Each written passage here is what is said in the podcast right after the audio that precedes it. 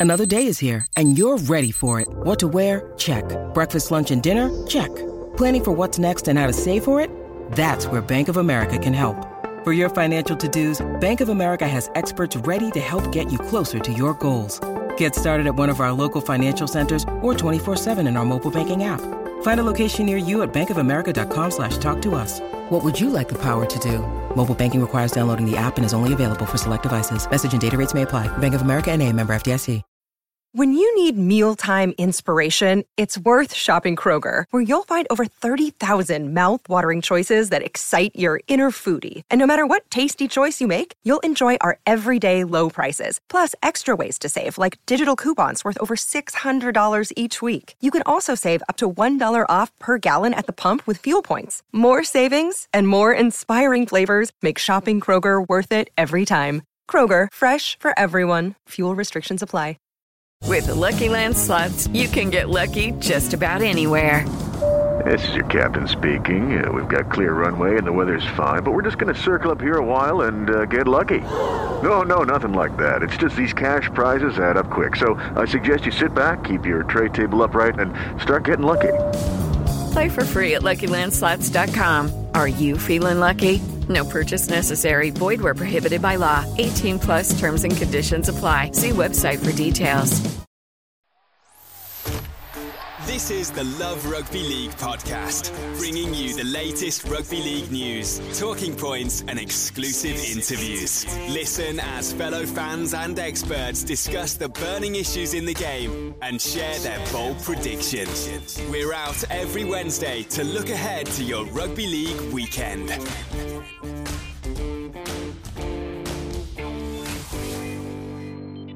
Welcome to the Love Rugby League podcast, talking life and league for 45 minutes or thereabouts every week of the year. One big in depth feature interview each week with one of the biggest names in the greatest game, and all the big issues as well dissected by the Love Rugby League team. Download us on Spotify, Apple, and do please leave a review as well, and all the other major podcast providers. And make sure to follow Love Rugby League on Facebook, Twitter, and Instagram for exclusive news and features from right across rugby league. You can find us online at loverugbyleague.com. This is the Love Rugby League podcast. Keep up with all things rugby league 24 7. Head on over to loverugbyleague.com. Welcome to this week's big interview, a weekly look at life and league with one of the sport's biggest names. And this week's guest is one of the best and most fearsome forwards in rugby league. England and St Helens prop forward Alex Walmsley is this week's guest. Hi, Al. How are you, mate? Hi, George. Yeah, uh, good. Thanks, mate. Not too bad. Steady away. Yourself? Yeah, really good. Um. A little bit sweaty from a, a, long cycle in the sunshine in Manchester, but otherwise fine. We don't need to go into my fitness regime. uh, what, where are you at at the moment? We're we're recording this podcast, I should say, off the back, you know, a few days after your defeat at, at, at Salford, and it's it's been actually a difficult fortnight or so for you. You won at Wakefield, but but there was a little wobble there. You got through, and then and then Salford you were way off. So, what have the last couple of weeks been like for you and, and the team? Yeah, obviously, it's. Um, it, I think that the Salford game was was exactly that. It was probably a couple of weeks in the making. Um, and listen, I'm not going to sit here and take anything away from from Wakefield and Salford. Um, you know, they put some good performances, especially the Salford team. Um, to be fair to them, I thought they attacked exceptionally and they really put us to the sword. Um, you know, it's been a long time since we've we've been at the end of something like that. So um, quite a humbling experience, if I'm honest. Um, but yeah, obviously disappointing with, with, where we've been these last couple of weeks. Uh, I'm not going to sit here and toss out excuses. That's not a, a mindset we have as a team or, or, or as a club. Um, sometimes got to put your hand up and just say we wasn't good enough. And um, yeah, we've been given a good a good reminding that of what it takes for us to be our best. And uh, yeah, we have been far from that recently. What do, what do you think? I don't know what you've talked about. I, I, mean, I think that should stay behind closed doors. I'm not going to ask you about what your review was like, what your what your debrief was like. That's for you and, and Kristian Woolf. But but what do you think has has been awry in the last couple of weeks because St Helens have looked invincible. In the last couple of weeks, you've you've looked very very beatable, which for me, as an observer, is most unlike St Helens. Yeah, uh, to be honest, I think that's pretty much the discussions we've had as a team is is sort of trying to put a finger on the reason why we've had these performances and um, or should I say lack of performance, if anything. I think it's it's been quite underwhelming from the side who, who sort of pride ourselves on energy, um, on on working hard, and and really we, we base our performances and our wins on outperform out sorry outworking the opposition. And in both of those games, you can it's probably clear to say that we wasn't the team who had energy, we wasn't the team who was outworking the opposition, and um, you know you're going to get found out eventually if you're not doing that. So um, listen, you know, we, have got a few boys out, and I don't think there's any point hiding behind that. Um, you know, we've got some big players to come back into the team at some point, and but again, that's no excuse. We've got some good young lads who have been in the system for a long time, and I think they've stepped up over the last sort of 12, 18 months when we've needed them to do that, and they've done so uh, at a real high level. So, um, yeah, listen, we're in a good spot. We're four points clear at the top of the league.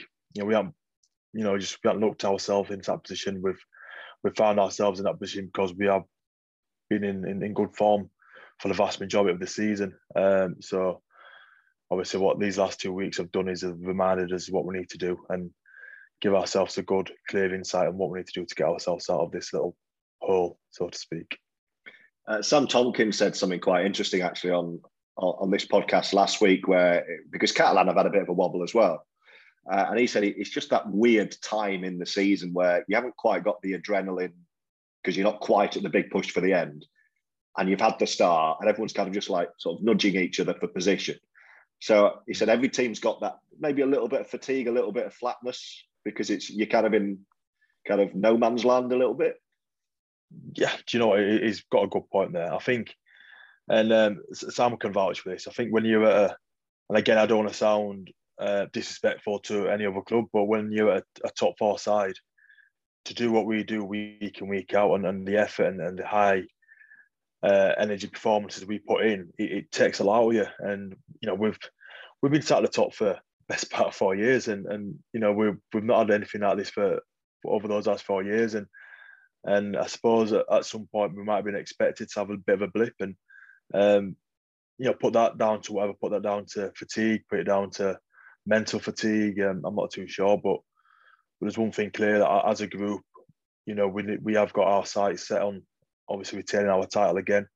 We want to finish top, and to do that, we need to make sure we get back to our best and get back to our best as quickly as we can. Because you're right in what you said. Then George, is there's only a few weeks left before the big game's coming. Um, listen, it, unfortunately, we play a game where, or sport, should I say, where it's all about the end rather than what you do over the last nine months it's not a team who finishes top of the champions. It's a team who finishes at the back end of the season. Ideally, with everyone fit, everyone flying, and going into playoffs and hopefully a grand final with the best form we can. So, listen, we've got a few weeks to build, and uh, we're, we're going to make sure that we're building again off the back of, like we said, two disappointing weeks. Um, just one more on, on, on kind of where you are at the moment before we discuss other stuff. It, I think it's quite a, a, a lazy question that, that some people are, are saying you know, a, a, Saints kind of wobbling a bit because they don't know what the coach is doing next year. I don't necessarily buy that. But uh, uh, is that is that anything that's been discussed between you and the players? The fact that you actually don't know if Kristian's going to be here or not next year. No, no. Listen, I think one thing what Christian does and has said, and uh, he said in the media, is that he's one hundred percent committed to us uh, as a coach. So that's all we need to know and worry about at the minute. Um, I'm sure Kristian will be revealing one way or another what we're doing from from next year onwards. And you know whether that's with us or elsewhere, you know we don't know as players. But there's one thing we are certain of, and, and that's you know, obviously Wolfie's commitment to us as a team and, and a club. And listen, there's there's one thing you, you can't question Wolfie, and that's his his commitment and desire for us to go on to achieve what we've talked about achieving all season. So. Uh, no, I don't think that plays in, any part in, in what's happened. I think I think it's just a little bit of a blip. I think we've had a bit of a a reminder, a good reminder. And, you know, as players, we'd like to get reminded now rather than in six, seven weeks' time, put it that way. Yeah. And the top four, then, in, in, more generally, uh, how, how do you view it I mean, you you have been the benchmark Saints, and you, you still are, despite you know your little stutter. How, how do you view that top four? It looks to me as strong a top four as I can remember in recent seasons. Yeah, I, I think it's, it's hard to tell where it's going to go. I think the top four at the minute, I don't see anyone coming into that top four at, the present, just maybe due to points and, and gaps. Um, I think that the top four there will probably be the top four at the back end, but I think the way Salford played against us and their form at the minute, they could easily creak up and, and put themselves in contention. I think Leeds are starting to get a bit of form. Um, so you know, obviously as, as a top four, it's it's very very tough, and you know I think we could all beat each other on the day. So um, yeah, I think everyone's going to be quietly confident in their camp, um, it, and you know not just like I said, not just that top four. I think there's a few sides outside of it who will fancy themselves, and should they get everyone fit and well and healthy and in good bit of form at the back end of the season, they'll be putting their hands up and wanting to put the cat amongst the pigeons. So um, there's a lot to play for. Um, we know that, and everyone else knows that. So, yeah, let's let's keep building. You'd not want to play Leeds in a grand final, would you? you know, well, history says not. I mean, I mean, you know, I'll say thankfully, obviously, I wasn't involved in those games, but I was only involved as, as a Leeds fan, funny enough, a few years ago before Simon St. Helens. So, oh, were you there? Uh, I've been to I've been to a couple, went to a couple. Yeah, the back end. I was a Leeds season ticket holder growing up. Obviously, I'm a Dewsbury lad, so um, I went to went to a couple of them grand finals, and um, but yeah, I think from from a Saints point of view, let's hope this don't repeat itself. Uh, what about you then? Your dare I say it in your twilight years in your in your career? How how fierce is your drive, and, and what are your ambitions like at the moment? my ambitions are good. My drive is good. I think one thing I can say, and obviously I'm, I'm sitting at 32 years old, and and, and you're right. So I'm, I'm definitely at the back end, I suppose, the beginning of my career. Uh, cheers for that one. cheers for that reminder. um, uh, but, but, I think one thing what what will save me and, and hopefully give me an extra few years. What you know, I didn't come into the professional game until I was 22 years old. You know, I played amateur I went to university. I did things where I probably didn't put my body through the quite things, quite the same things of what you see. Sort of your modern Super League player puts himself through 18, 19, 20 years old, especially in my position. So uh, I feel pretty good. I feel pretty pretty well. I like to think I've got a few years left in the in the body yet, and um, you know, it, I think the successes we've had these last few years, just if anything, drives your hunger and desire even more. Um, we want to do something what no one else has ever done, and and to do that, you know, you've got to make sure that you're at your best, and and that's what we're doing as players, and myself amongst that is, you know, I'm, I'm driving myself physically and, mentally, and I'm enjoying myself, and that's for me the key to to enjoying, sorry, to performing well is enjoying what you're doing, and they say yeah, a happy fighter is a dangerous fighter, and that's that's true in any field or sport you, you're involved with, and uh, thankfully I'm at a good club and you know we've got a good team and a good set of lads around me who makes that quite easy to do. So yeah, I'm I'm, I'm really enjoying my rugby. Um, looking forward to the back end of the season and and hopefully a, a World Cup campaign as well. Um, but yeah, I'm, I like to think I'm in a pretty good spot. Yeah, we'll come on to England in the World Cup in, in, in, a sec. In, in terms of your background, I do love stories like yours when you kind of find your your calling, if you like, a bit late. What, what might your life have looked like? What I mean, where were you heading before rugby league came and tempted you in and said, "Now come and do this, Al, instead"? Quantity surveying. Uh, that's where I was going to be, and then I suppose I was tested to do that. I think. Is that um, when you were um, studying? Yeah, that's what I studied at, at university. Yeah, so in um, Leeds. Leeds Met. Leeds Met. Got a degree two one. I don't know how. Managed to get myself a two one. Um, there's somewhere between the years. Um, but yeah, I got got a two one in quantity surveying, and I actually got offered um, a job as a, as a QS. I mean, I was playing part time at, at Batley, and and for me, I think that was sort of the pinnacle um, for what where I thought I'd, I'd achieve in sort in rugby league. Um, you know, I was playing for my local amateur team, Dewsbury Celtic, up until 21, and um, you know, and we're playing in a decent competition, the national conference, and you know, playing against some good physical sides, and I suppose that was a good apprenticeship in terms of my rugby league career. Um, at 18, 19, going up against some big physical men sort of does sort of, especially our position, my position, it nurtures you into into being a put forward. And um, yeah, I think the pinnacle for me was part time rugby and getting the opportunity to go to Batley was for me what would be the um, the elite and um, I didn't expect to to go on and sort of have the career I've had and um, right up until signing for St Helens I was destined to be a quantity surveyor. Um, I'd just finished my, my last year. I got offered a, a job with um, a firm in Wakefield, funny enough, and he was a he was a Wakefield fan, the the guy who, who offered me a job. And um, in the interview, he actually asked me because he knew I was playing at Batley. He sort of said, "You know, we want someone to come into uh, into the company and and sort of manage it, and then in 10, 15 years' time, be the head of our surveying department and and sort of looking long term as opposed to just someone who comes in and does a bit here. And he sort of put it on me as, you know, are we going to lose you to rugby league? Because I want someone who's going to be here for the next 20 years. And uh, I saw him and I, I sort of said that, you know, I was 22 at the time. And um, I can't remember what the fella was called, unfortunately, but I sort of said to him, you know, I, I missed that boat. You know, if I was to be a full time league player, I'd been picked up 18, 19. So, um, you know, as far as I'm concerned and aware, um, the most I've been doing is part time. And if that got in the way of, of this, then I'd probably hang that up as well because this is something I might be doing for the next 30 years. Um, and, you know, he offered me a job off the back of that. And the week before I was supposed to start, I had to ring him and say St Helens had given me a three year deal. So, um, uh, yeah, it was a bit of an awkward conversation. Uh, it was made up for me. Was a Wakefield fan. So, but yeah, uh, the week I was supposed to start, um, Saints offered me a three year deal. And that was me, the beginning and the end of my quantity surveying career. And so was just going back to Batley. Was that John Kear then? Was was he was he there then? So was he quite kind of a big big part of you becoming a the player you've been?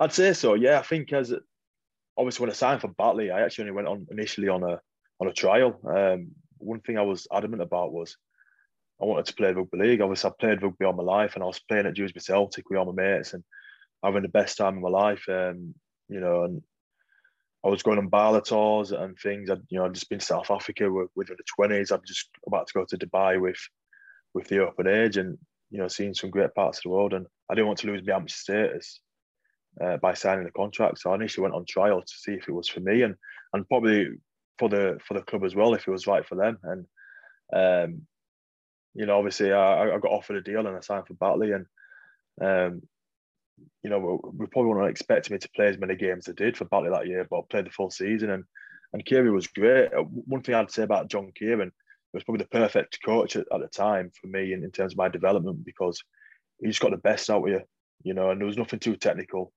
for me personally. It was just sort of getting used to this level and, and, and speed of game and um, the physical side of it, stuff what, you know, as as a as a young prop forward, you, you don't need to worry about the technical stuff, so to speak. And um, without sounding cliche, if you can run hard and you can tackle hard, then you've got an half decent chance and you know having a go at it. And that's what John was the best for me at, getting out of you. He was he wanted to push you and, and he sort of developed me in, in that side of the things. And he was quite big on me signing St Helens as well. And you know he put a strong voice in there and, and really helped me with that transition. And I think that's probably why John's had the successes he's had as as the coach as well. He's not just doing it on a individual basis, but I think the the teams he's coached and, and the successes he's had, I suppose, from an underdog environment shows the kind of person he is, and he does get the best out of you.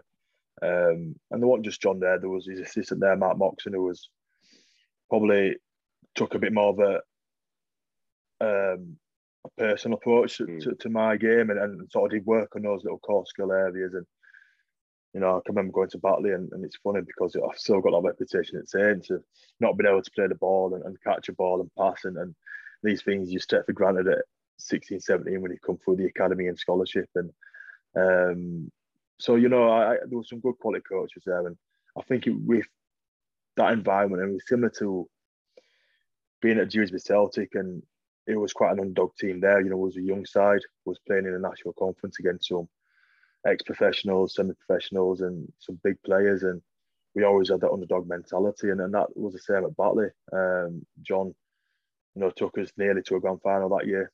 He took him to a grand final the year after, um, in the, in the championship, and and at a, a, club where you look at their salary cap compared to some others in, in that league, it's it goes to show what kind of person he is and what kind of coach he is. He does get the best out of you, and yeah, he definitely did have a really big impact on my career and probably where I am now. It gives me shivers whenever you mention Dewsbury Celtic as a as an amateur footballer as, as I was. I played for Yorkshire Amateurs, and whenever we played Dewsbury Celtic, it was the most awful, nasty, physical, horrible game. I can still I can still remember some of them for like thirty years ago. Oh, oh no, to be fair, yeah, West, West Ham lads there. That's it. Um, when I, when I was doing um, a bit of reading back on you, and I, I, knew you were coming on the podcast, I was fascinated by the um, the stuff where you've been asked about, you know, feeling like an imposter. Uh, you know, the imposter syndrome. I, uh, mental health is a massive passion of mine. I, you know, I do a fair bit of work in in that field now, and it's something I struggled with myself when I started broadcasting. And I remember when I started working at the BBC, um, I just thought, well, they're not going to employ someone like me because I've got no qualifications to do this job. Like they'll, you know, they'll get they'll give me a bit of a go for a while, and then and then that'll be it, you know. And like reading what you said about the start of your career, it, it kind of like it was though you were talking about how I felt at the time.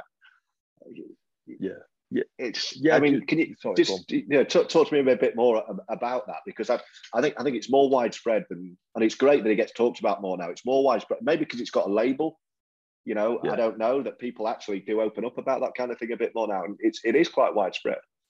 Yeah, I think so, and I think let's listen to you then, George, and and, and I suppose since uh, you know I, I, sort of spoke about it, I, I, don't get me wrong, I didn't kind of speak about it in a in a way to to do all of that kind of effect mm. on people or or sort of um, you know broadcast it or whichever. Was kind of just a, you know how I felt at the time, and um, and and you know, slim to yourself. I think when you've when you've you're surrounded by people who were sort of the elite and have been, and, and the people you've watched on TV, and um, for me, missing everything I missed at such a young age, so and because it was such a quick transition as well, it, it might have took me by surprise a little bit. But I can remember going into training and, not being able to, like I said, you know, catch a ball without hitting my chest. You know, this is something what everyone's done at 16 years old, and and you know, there were so many factors where I focused on because I felt these are where I'm going to be held back, and this is where I'm going to get found out.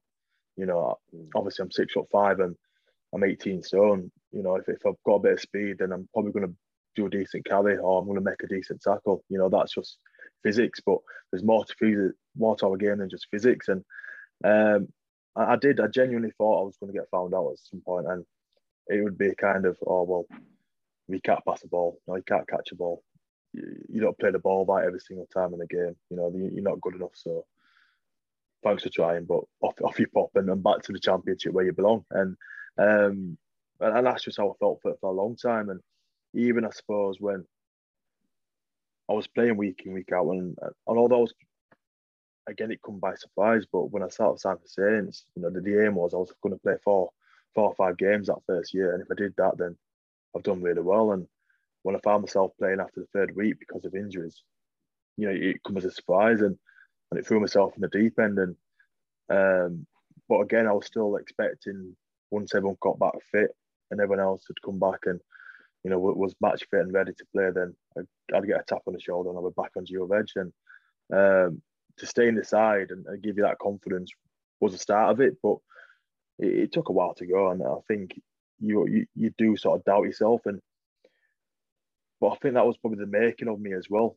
doubting myself because it made me push myself even harder, I suppose, and, and want to learn these things and, and sort of learn my own craftsmanship to to be able to have a, I suppose, a career out of it um, at the very least. I'm not talking international or what they are at the time. I just wanted to to be a good Super League player, and and that gave me the drive, having this sort of inferior complex of what other people had and, and what they could do and what they did without even thinking, took for granted.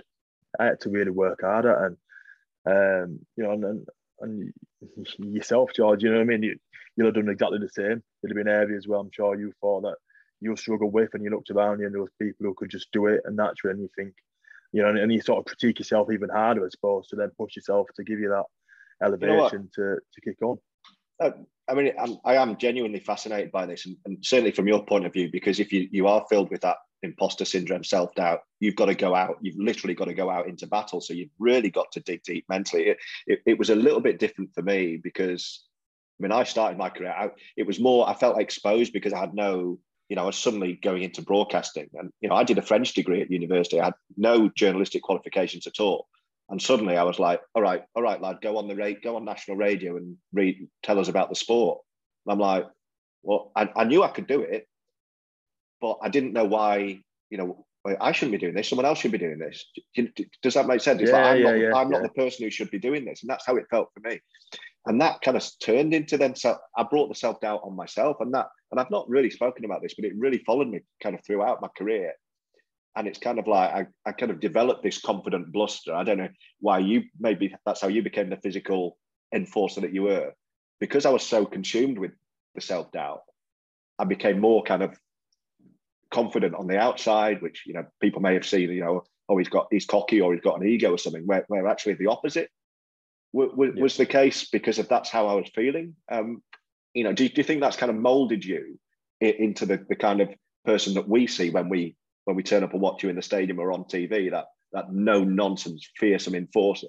That's because of how you were feeling inside, of how you had to show people or try and convince people that you were you were the player they thought you were. Yeah, maybe. I think, I think, especially in, my position as well, and the expectation of having that um, that approach and, and that mentality to the game, and, and again that you, talk you talk about position, you've got to impose yourself into that position, aren't you, as well, and you've got to give yourself this this area and sort of um, don't have to explain it, but you know you you've got to be commanding and you've got to put yourself in a position where you are going to impose yourself. You have got to be physical. You've got to show stuff what you know. You might not come naturally, and, and at the time it, it was that. But I think the hardest part was was being able to do it. Was actually getting as little thing as being confident enough to catch a ball to pose that physical side of my game because physical side of my game was there. You know, it was always it was in my you know it's, it's in my genes. I'm like I'm six foot five, 18 stone, and you know, I can I can move quite awkwardly and, and shift and then eventually gather up a little bit of speed. But that confidence to catch a ball off a dummy half, to allow myself to to do what I wanted to do was was I suppose where I struggled and, and needed to be become confident and, and allow it to become second nature and suppose actually look like a professional as opposed to someone who's floundering out there. Um, you know, and, and that, and listen, I, I think being in a, in a good team, surrounded by good people, helps to accelerate that. It brings you on having good, and again, good coaches. Um, but the proof's in the pudding. Unless, unless you're out on the big stage doing it, you know, you get found out pretty quickly, and you won't be on that stage for much longer. And um, I always wanted to be the best version of I can of myself, and and again, that that sort of drives you to to improve and and become someone what not just who you expect yourself to be, but what everyone else expects of you as well. Yeah, it's really, it's really, really interesting. Uh, I'm glad, glad we, we talked about that a bit. You mentioned the big stage, so why don't we talk about um, England for the next few minutes and the World Cup, the, you know, the biggest possible stage. How, how are you feeling about that with, you know, a few months to go now? Yeah, it sounds cliche, but I'm trying to keep it at the back of my mind. Um, you know, obviously, I want to make sure I'm performing well for St Helens. I want my form to be good. I want to be phys- I want to be, you know, physically well and fresh and, and going into that World Cup campaign. But I just feel there's a there's a huge enormity on us as a not just as a sport but as a nation to make sure we perform well in this World Cup for for our game. You know, it's the limelight's on us. Um, we don't often get that. It's a World Cup on home soil. There's going to be a lot of cameras on us. You know, we're going to get his own. We're going to be on BBC or ITV, I think. I'm not too sure. Channel 4, Sky, whichever. There's going to be a lot of broadcasters showing our games. And I feel like as a nation and as a team, um, I'm talking about the women's as well as wheelchair here, but I feel mm. like we need to perform. We need to get, look at what, what the, the ladies England um, football team have done this this summer, what that's done to their game, and how that's going to kick on and, and have so many unbelievable successes and and rightly get all the plaudits that they deserve. And they're going to have sponsorship and everything off the back of that come flooding into their game. And because what they've achieved as, as a team, as, as a squad of 24 young women and they've gone on and won the Euros, they're going to really boost their game. Well, the biggest thing for that, that. Is, is, you've got to get the public on side, which is what the women's yeah. Euros team have done brilliantly. But they've done that because they've been brilliant. So you, yeah. you, the, the only way you do that is by by being great and winning games, right? Absolutely, yeah, and and that's where I feel like the pressure's on us as as a sport. We need to make sure that we do perform well, we do win. Uh, I'm not, I'm, I'm, not silly. I think the stocks, sorry, the um, the odds are going to be stacked against us in terms of what the bookies think, and and obviously New Zealand will come out, New Zealand, Australia will come over as big favourites as always. Tonga, you know, you look at how Fiji performed in the last World mm. Cup. There's so many great nations now where you talk eight eight years ago, even four years ago, you could sort of pick the, the semi-finalists and the finalists out of one hand. You know, you're always going to be Australia, England, New Zealand, and, and maybe a Fiji or someone like that. But I think where the game is now, all your your other nations getting better, especially in, in the in the southern hemisphere, it's going to be even harder. Um, but we're up for that challenge, and I suppose you know, if there's one thing we've got as a squad and as a nation and under Shaun Wane is we've got a lot of pride in our country. There's a lot of pride, pride in, in wearing the jersey, in wanting to succeed. And, and and you're right though, for us to go on and and propel our sport into where I believe it deserves to be, and that's in the in the limelight. We need to perform well and we need to get the wins. It, it's a it's a performance game business, and unless you're getting the wins and, and the victories, and getting these sponsors, getting this, you know, get, getting our household, sorry, getting our sport as being a household name again mm. becomes harder and harder. So you know, we know that the pressure on us, and I think as, as a squad, we're going to really enjoy that and, and thrive under under that, and hopefully be uh, a part of a really good, successful World Cup campaign, and and um, yeah, hopefully we'll, we'll come well as a sport off the back of it. That pride at pulling on the the England jersey does that still count, even though the new jersey looks like a Scotland top? I'm half Scottish, so I've won on both counts, and I so I can. Um, I, before my mum passed away, I promised her I'd, I'd, represent Scotland at one point, so maybe this will count. Yeah, um, but no, all, all, jokes aside, it's, it's I think colours. I saw Sam Tomkins say something recently. You know, no one's going to yeah. care about no one's going to care about colours as long as we're winning. And, he said um, that on know, this podcast last week, so I'm glad that you're listening. You see, there, there you go, mate. There you go. we, we want to we want to make sure that we're, uh, you know, you can put put a bin bag on us for us. As long as we're winning, I think everyone will be happy. Love it. Um, a couple of quick questions because I can see there's some younger members of your family in more need of your company now than I am. Uh, is James Roby going to be in that squad? For the World Cup squad? Yeah. Um, I, honestly, I, I, don't know. I think, I think if he said he'd, he'll play, I, I think he would be. Um, I don't know what the conversations he's had with Wane have been, to be honest. But I think if he puts his hands up and says, "I want to play," then I, I don't think there's a better nine in our game, English nine in our game anyway. And and you, we've we've reflected quite nicely on your career and the, the different elements of it. Any regrets that you've never gone to the NRL? And, and uh, did you ever have that chance? So I lost you then, George. What was that? Uh, any regrets from you that you've never gone and chanced your arm oh, yeah. in the NRL? Was that ever an opportunity for you? Yeah, plenty of opportunity to be honest, and, and something I turned down on three or four occasions. But um, I, I, like.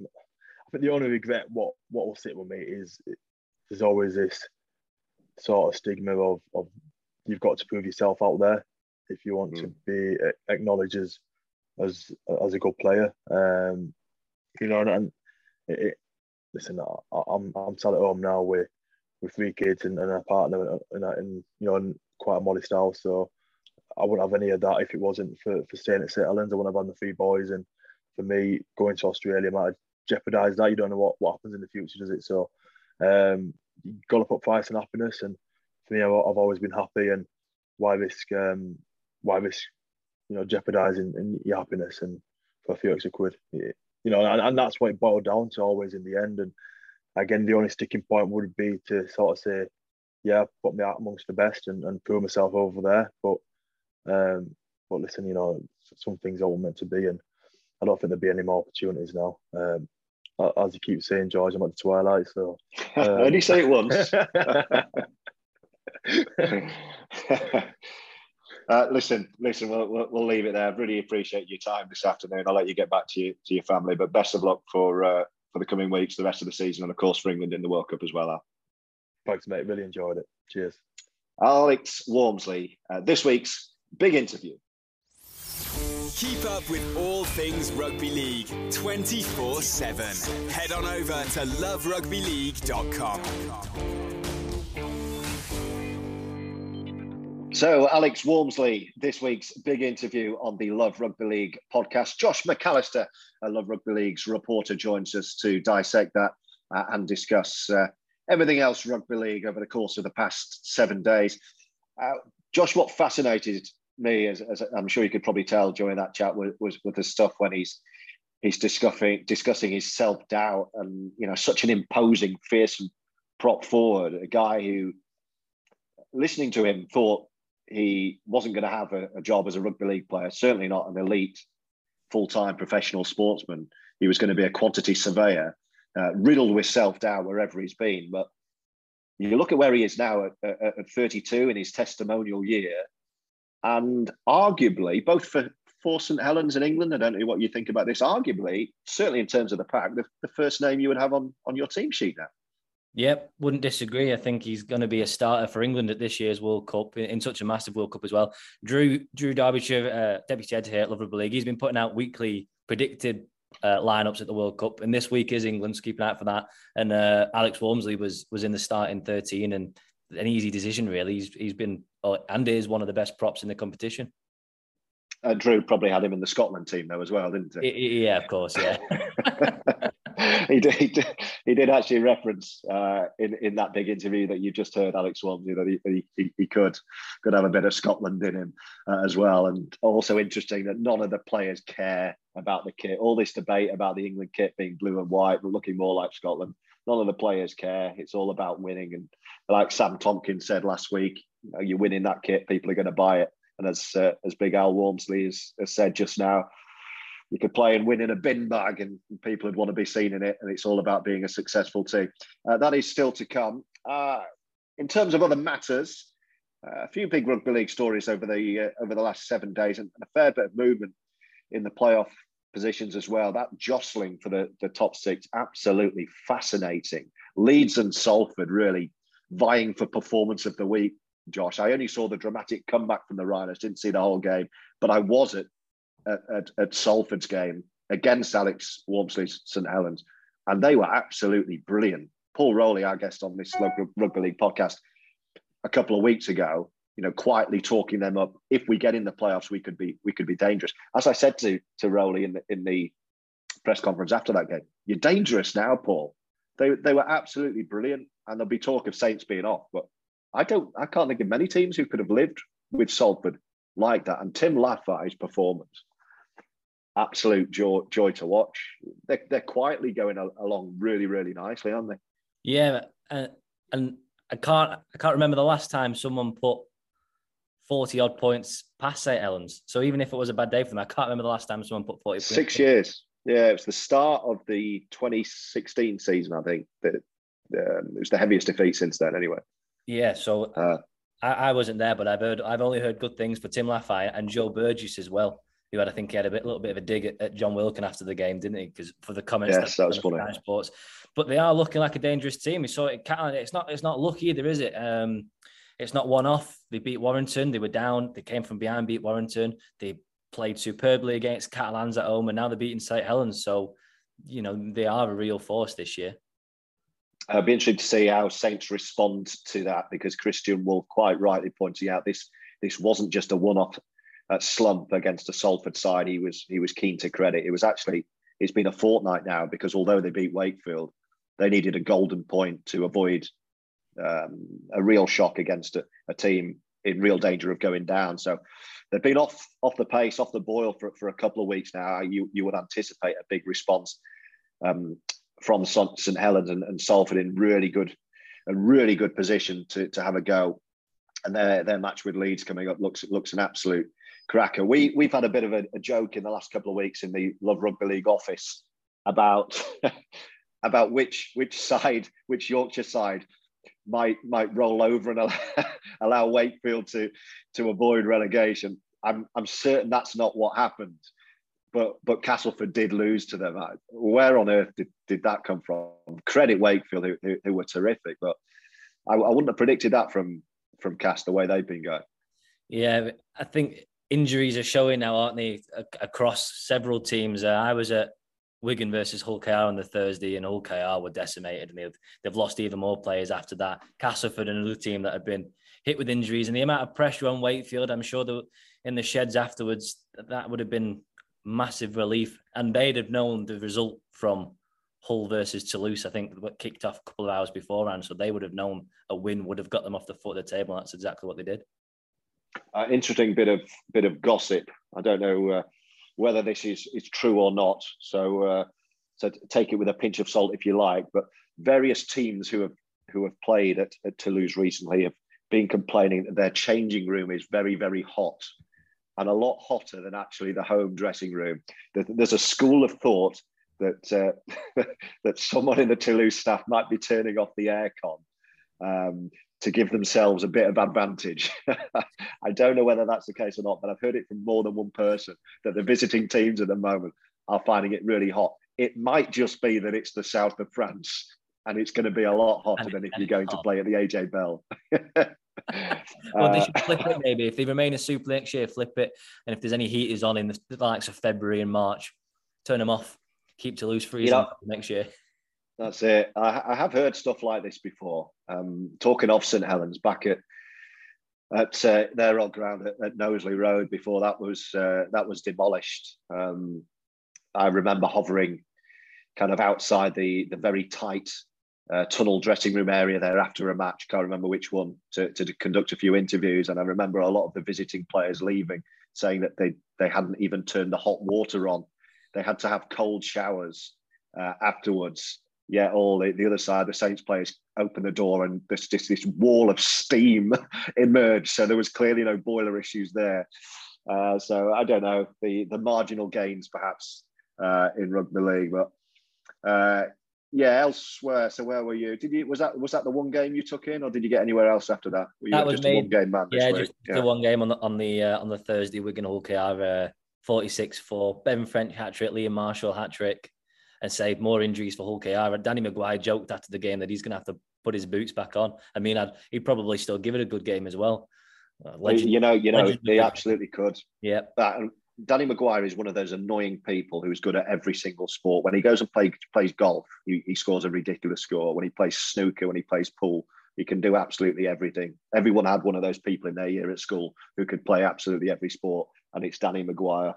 Uh, so yeah, it'll be uh, it'll be interesting to see where where Rovers go uh, for the run into the season. My, my other excursion, Josh, uh, this weekend was to Headingley Stadium uh, to, to take in Summer Bash, which was a rarity. Obviously, we've not had that for the last three years. We're used to it being at Blackpool. So, would it work? Does it still work as a concept?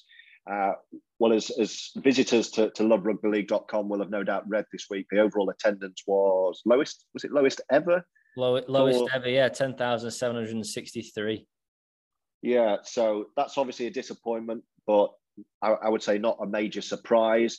I only went on the Saturday when there were four games, and uh, I was commentating on the on the headline game, Featherstone Leigh, and again Leigh were. Well, I was going to say Leigh were brilliant. They weren't brilliant. They were far too good for Featherstone. Is, is what I would say. I, I actually thought for a lot of that game there was a chance there for Featherstone when they worked it wide and Joey Leilua scored. I thought this is it. This is what Featherstone can do, but they just couldn't sustain it. Uh, and Leigh just looked a, a class above again. Uh, as a as an overall spectacle, I, yeah, I felt they struggled a bit. It was good. The, the two behind the sticks areas were, were packed, which is obviously where the you know the two fans of the two teams playing will go traditionally behind both posts. A lot of fancy dress, a lot of booze flowing. It had that good carnival feel about it. I thought the the in stadium entertainment. I think the RFL got right. Um, what was a problem is that they they shut the south stand, which I understand because that's the side you where the TV cameras are. So if you're going to shut a side, you're going to shut a side which you don't see on camera for aesthetic reasons. You know, I've been crying out for that all season. Be cuter with with how you produce your coverage. So they got that right. But what it meant for, for that huge south stand, where all the media still are in the, in the press box in the in the middle of that, there's no atmosphere. So all the people who were there to write about the game and commentate and report and broadcast on the game, they were left with that feeling that actually there wasn't a great atmosphere. So I thought that was a shame. I didn't know the attendance figures while I was there, but I, I sense it would probably be low. Does it still work as a concept? I, I think it does. I've I've questioned the Magic weekend concept in Super League. I think there's a much stronger argument for Summer Bash because the teams involved in Summer Bash simply don't have these opportunities as often as Super League clubs do. You know, it's not that big of a draw for teams like Wigan, St Helens, uh, Leeds, Catalan to go and play uh, on one weekend at St James's Park because they would hope they will be at um, Wembley or a grand final that year. So they will have that big game experience. None of these 14 teams have that. So this is why it works. And it's a great day out for the fans.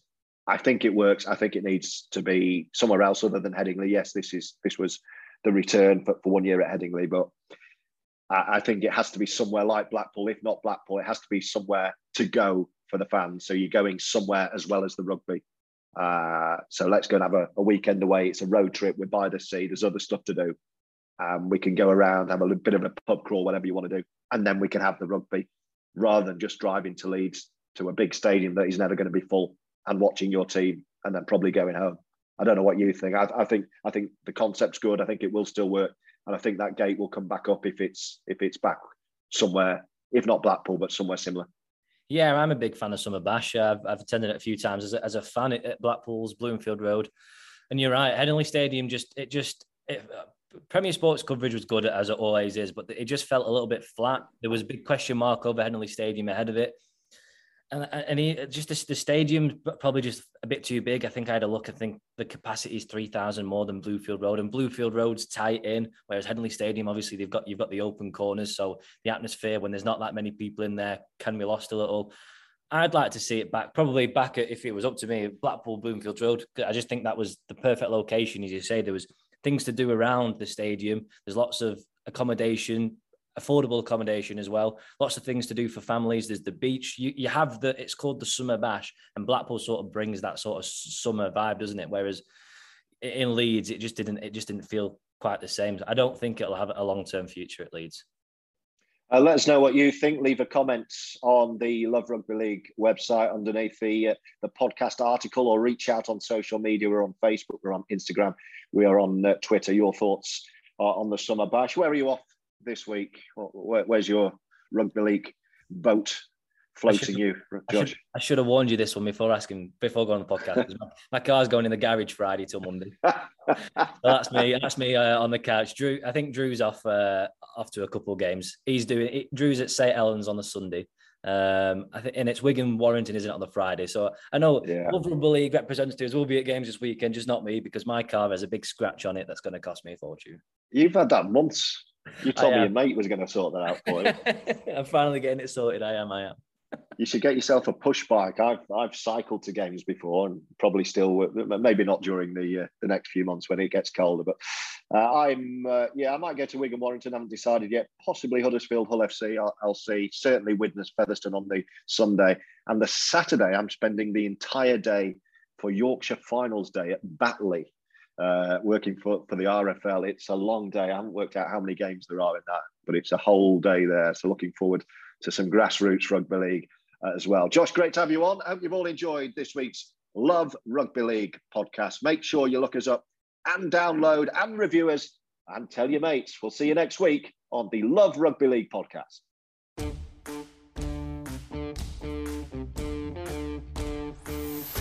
Thanks for listening to the Love Rugby League podcast. Know someone who shares our collective love for rugby league? Let them know about this podcast and make sure to subscribe so you don't miss the next episode. Eager for more rugby league news? Visit loverugbyleague.com.